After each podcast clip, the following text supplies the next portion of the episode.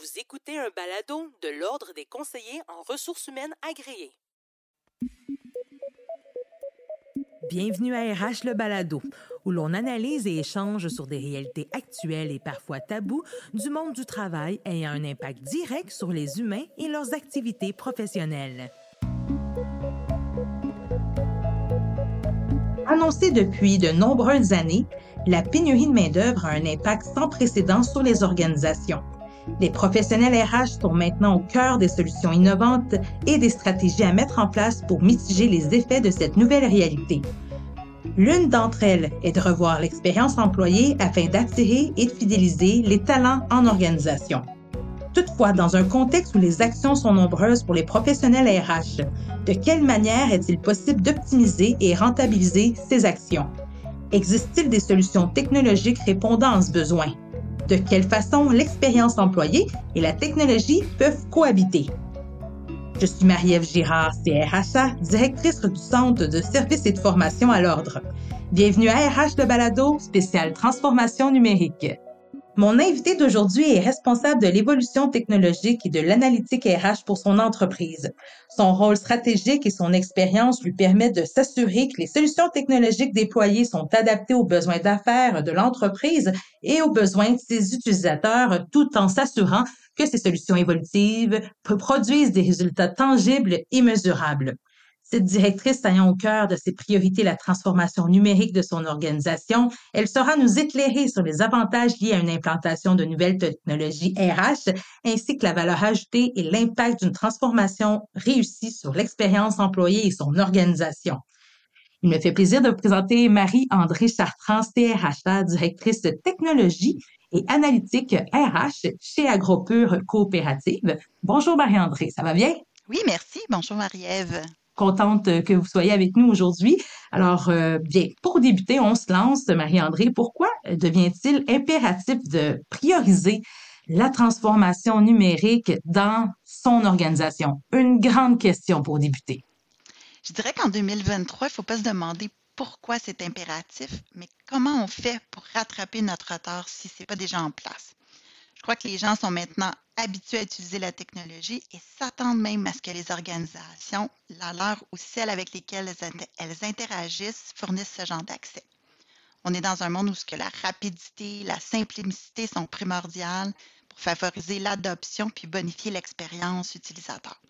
Tout bouge super vite. La pandémie a certainement accéléré la transformation de plusieurs organisations qui n'étaient peut-être pas nécessairement prêtes. On a juste à penser aux outils de collaboration en ligne qui n'étaient pas déployés de façon aussi globale. Oui, ça c'est un exemple dans un contexte particulier, mais ça a quand même mis en lumière puis fait remonter certains points qui pouvaient mettre en péril puis à risque les opérations de certaines de, nos organisations. C'est sûr que dans un contexte plus régulier, un des mm-hmm. bénéfices majeurs à prendre en considération, ben, c'est l'optimisation et la standardisation de nos processus. Il y a plusieurs activités quotidiennes qui peuvent être automatisées ou du moins encadrées. Cette optimisation ben, réduit l'effort puis réduit la pression sur les ressources humaines qui peuvent ben, alors se concentrer sur des tâches plus stratégiques et plus profitables pour nos organisations. Quand on parle stratégique, on parle de consacrer du temps de façon plus efficace. Par exemple, ce qui me vient en tête, c'est un recruteur, ce qu'il veut, c'est recruter, non pas planifier des entrevues, faire des listes d'envoi pour des campagnes euh, de sollicitation euh, pour, euh, pour du recrutement. Un partenaire d'affaires dans nos organisations, il veut, pas, il veut accompagner son client dans sa planification stratégique. Il ne veut pas nécessairement gérer des tâches administratives. Donc, toutes ces initiatives, ben, elles ont des effets bénéfiques sur notre productivité, sur la productivité, en fait, de nos organisations, quand on utilise, par contre, la bonne technologie qui est adaptée à nos besoins. Ah, génial, merci.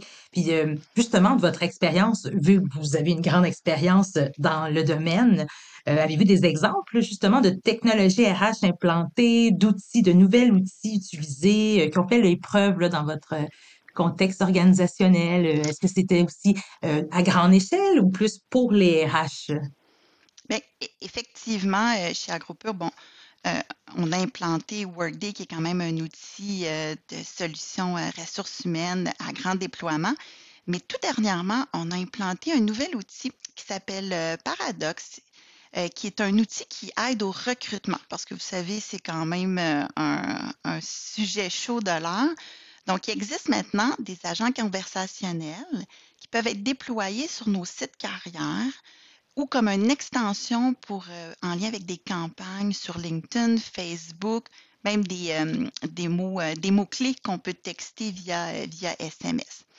Donc, ça vient, ça vient permettre, à, via l'intelligence artificielle, de proposer des postes disponibles selon des préférences, des lieux d'intérêt à nos candidats. Donc, l'agent conversationnel, qui chez nous s'appelle AgroPur, ben, il peut répondre à une multitude de questions relatives aux conditions de travail, à l'environnement euh, dans lequel euh, l'employé pourrait évoluer, les postes qui sont disponibles. Donc, euh, depuis le début de l'année, c'est implanté chez nous. Donc, ce que ça fait, c'est que c'est un agent bidirectionnel. C'est pas un humain, c'est vraiment l'intelligence artificielle qui est, qui est derrière ça. Ça permet de récupérer les CV, avoir une conversation avec les candidats, récupérer des renseignements pertinents pour son profil, lui proposer des postes selon euh, son, lieu de travail ou ses préférences et même l'auto-planifier en entrevue. Donc, tout ça, c'est sans l'intervention euh, d'un humain, je dirais. Aucun recruteur est impliqué. Euh, c'est rapide, c'est convivial. Euh, puis ça fournit, je dirais, un processus assez standardisé euh, pour tous les candidats. Donc, les réponses sont les mêmes. L'expérience, elle est rapide. Dans un contexte de pénurie de main-d'œuvre où la rapidité en ce moment, c'est la clé, bien, ce genre d'outil-là vient vraiment donner une plus-value à notre, à notre équipe de recrutement. Les gains là, sont facilement quantifiables rapidement. Ouais. Depuis le début de l'année, donc euh, juste après quelques semaines dans production, parce que ça fait pas longtemps qu'on l'a mis en mm-hmm. place, euh, on est déjà à trois minutes de temps moyen pour qu'un candidat ah s'auto-planifie euh, une entrevue entre le moment où il reçoit le, le, message texte et sa confirmation. Et via courriel, parce qu'il a toujours la possibilité de, d'échanger de, via courriel, c'est environ 10 heures. Je dirais comme deuxième exemple, ben, je ne peux pas passer sous silence la gestion de la planification d'horaire puis le calcul de gestion de temps.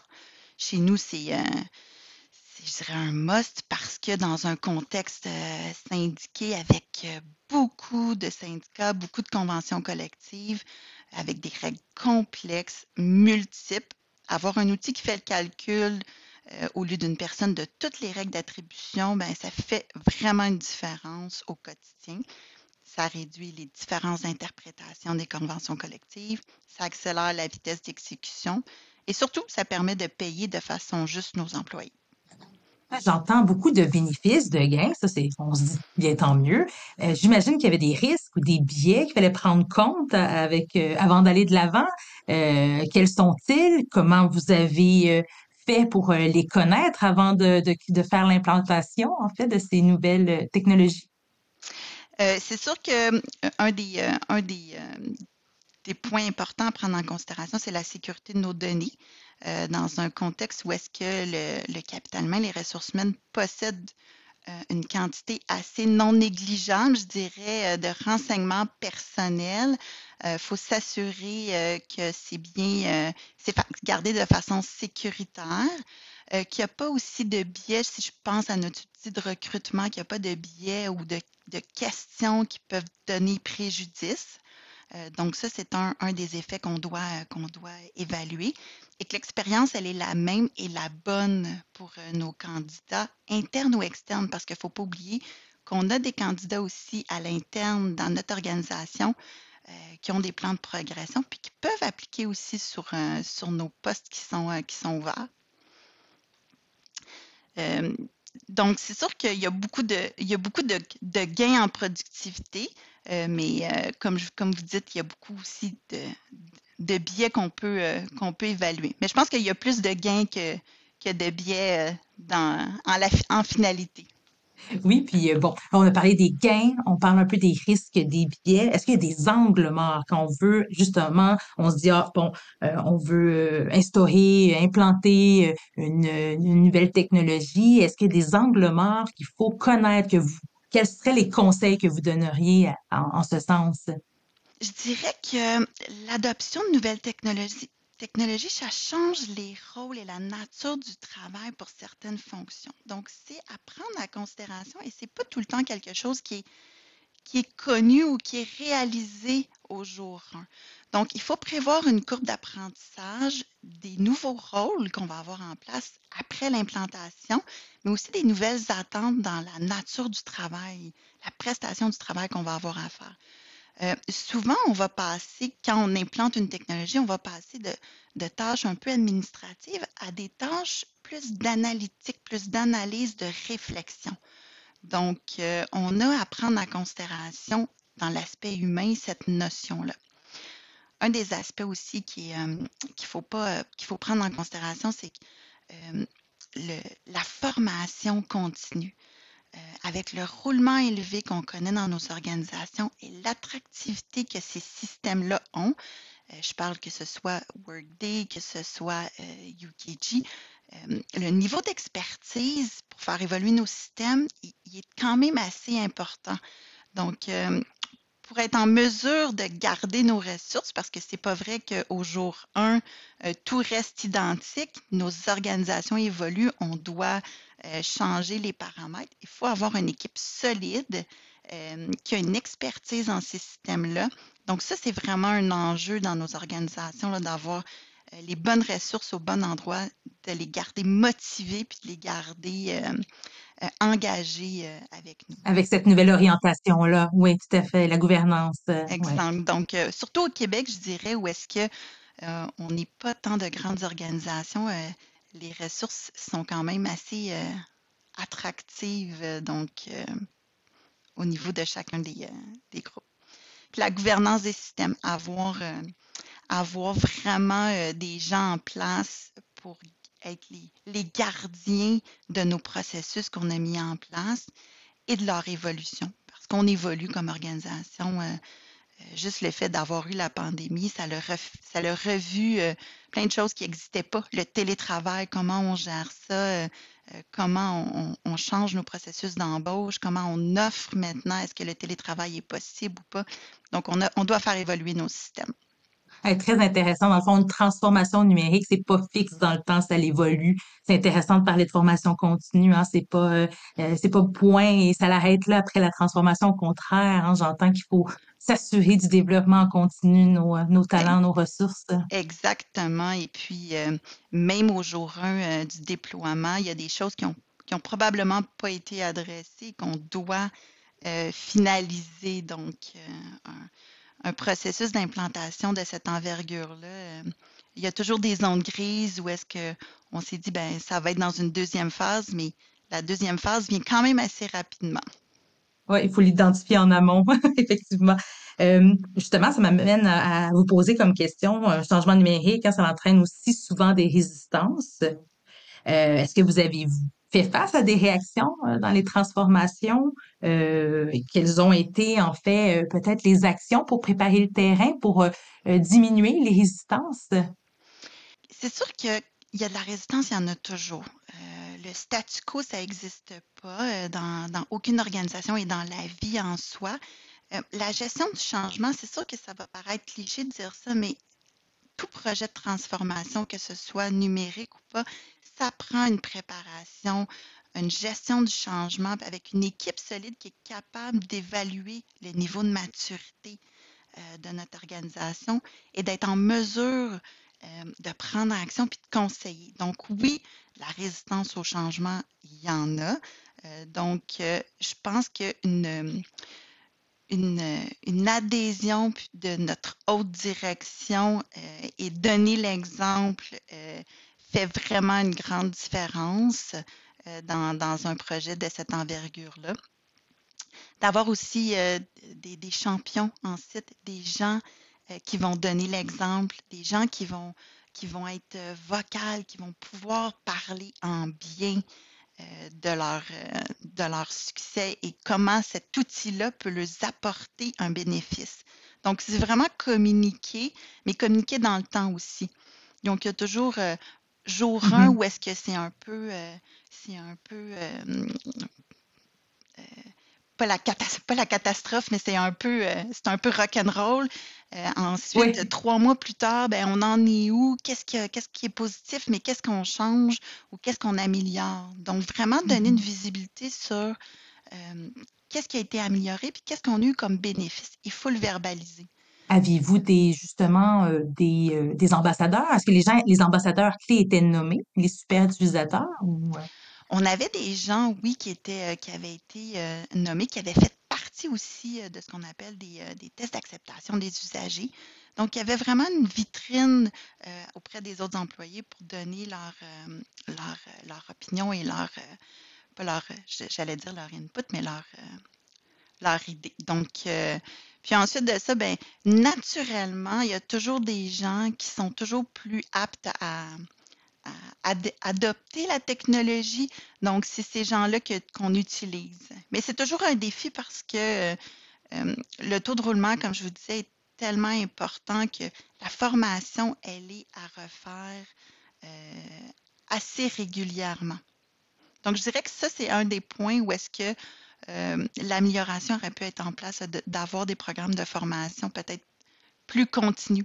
Souvent, elle est accessible, on la donne, on a un LMS à travers euh, notre plateforme avec du contenu, mais trop de contenu, c'est comme dans la rapidité, c'est comme c'est comme pas en avoir. Donc, il faut vraiment être, euh, être présent sur le terrain pour pouvoir améliorer l'adoption.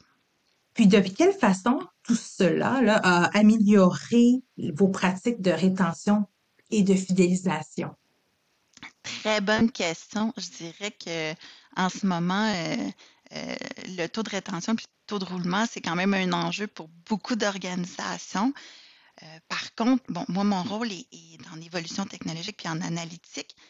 La technologie, ce que ça fait en sorte, c'est que ça nous permet d'avoir la donnée pour prendre des actions. Donc, je ne dis pas que ça améliore notre taux de roulement, mais au moins on en est conscient on est capable de mettre un chiffre, de savoir à quel endroit où est-ce qu'on a des actions à entreprendre, croiser aussi avec euh, des taux euh, de satisfaction, des taux d'engagement. Euh, ce qui est important aussi, c'est après de croiser, est-ce que nos initiatives qu'on a mis en place, alignées avec les sondages qu'on a eus, portent fruit? Donc, donc c'est vraiment plus dans, dans, dans l'accessibilité de la donnée qui nous permet après de prendre des actions. Euh, est-ce que c'est notre rémunération? Est-ce que c'est euh, notre environnement de travail? Donc, c'est vraiment cette information-là qui, nous permet de prendre action. Et de mesurer. C'est la clé de tout. Mesurer nos initiatives. et on n'est pas très, euh, très, je dirais, bon là-dedans en ressources humaines. Mesurer nos initiatives. On est dans le, on est dans le soft, on n'est pas dans, dans, le, dans le détail, dans les données. Donc, c'est vraiment un apprentissage, je dirais, mm-hmm. qu'il faut, euh, où il faut aller. Oui, justement, ben, c'est bien parce que on fait un pont avec la prochaine question que j'avais euh, pour vous. On dit souvent que le professionnel RH est au cœur d'une transformation numérique. Vous venez de mentionner l'importance de comprendre la donnée et de la mesurer. Euh, pourquoi et comment en fait un professionnel RH peut s'assurer de prévoir un virage sain d'une transformation numérique? Vous venez un peu d'en parler, mais j'aimerais entendre vos conseils pour euh, tout bon CRHA ou CRIA qui, nous écoute. Je dirais que l'outil, c'est pas une fin en soi. Euh, il faut que ce soit aligné avec votre réalité. Puis là, je parle pour tous les CRHA de petites PME, de grandes entreprises il n'y a pas de, meilleur système ou de meilleure solution l'une que l'autre.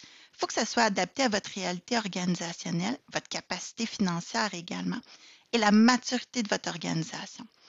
Donc, si votre, organisation n'est pas au plein niveau, pas au plein potentiel de l'outil, ben, c'est un peu un épée dans l'eau. Donc, il faut que ça soit adapté. Il faut être conscient de ça, puis euh, régler une problématique aussi, dans le fond. Euh, écoutez vos gestionnaires, écoutez votre président. C'est quoi, qu'est-ce qui l'empêche de dormir le matin? Donc, c'est quoi qui veut régler? Où est-ce que vous avez besoin d'améliorer euh, votre, euh, vos processus? Où est-ce que le bas blesse?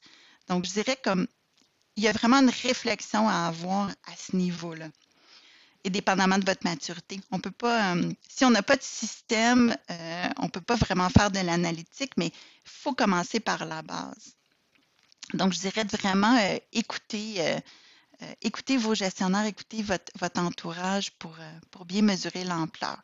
Et les le système ne doit pas être, je dirais, à l'encontre de vos processus, mais plus être un facilitant à la mise en place de vos processus. Ça ne remplace pas l'humain.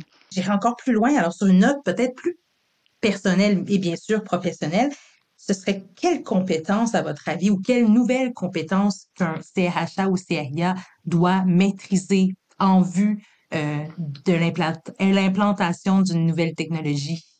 Je dirais qu'une des compétences, ce serait vraiment euh, le volet analytique, l'analyse, la compréhension des besoins. Euh, la terminologie aussi, euh, d'être en mesure de comprendre les besoins de son organisation et de les transposer dans des processus. Euh, il y a tout un volet analytique qu'on doit mettre en place pour bien comprendre quelle est la nature de la problématique pour en trouver une solution euh, qui peut être adaptée à plein de réalités. Donc, c'est vraiment, euh, je dirais, euh, l'analytique. Euh, on n'est pas très bon avec les chiffres aux ressources humaines. Souvent, on dit, ah, je suis allé en ressources humaines parce que j'aimais pas la comptabilité ou la finance.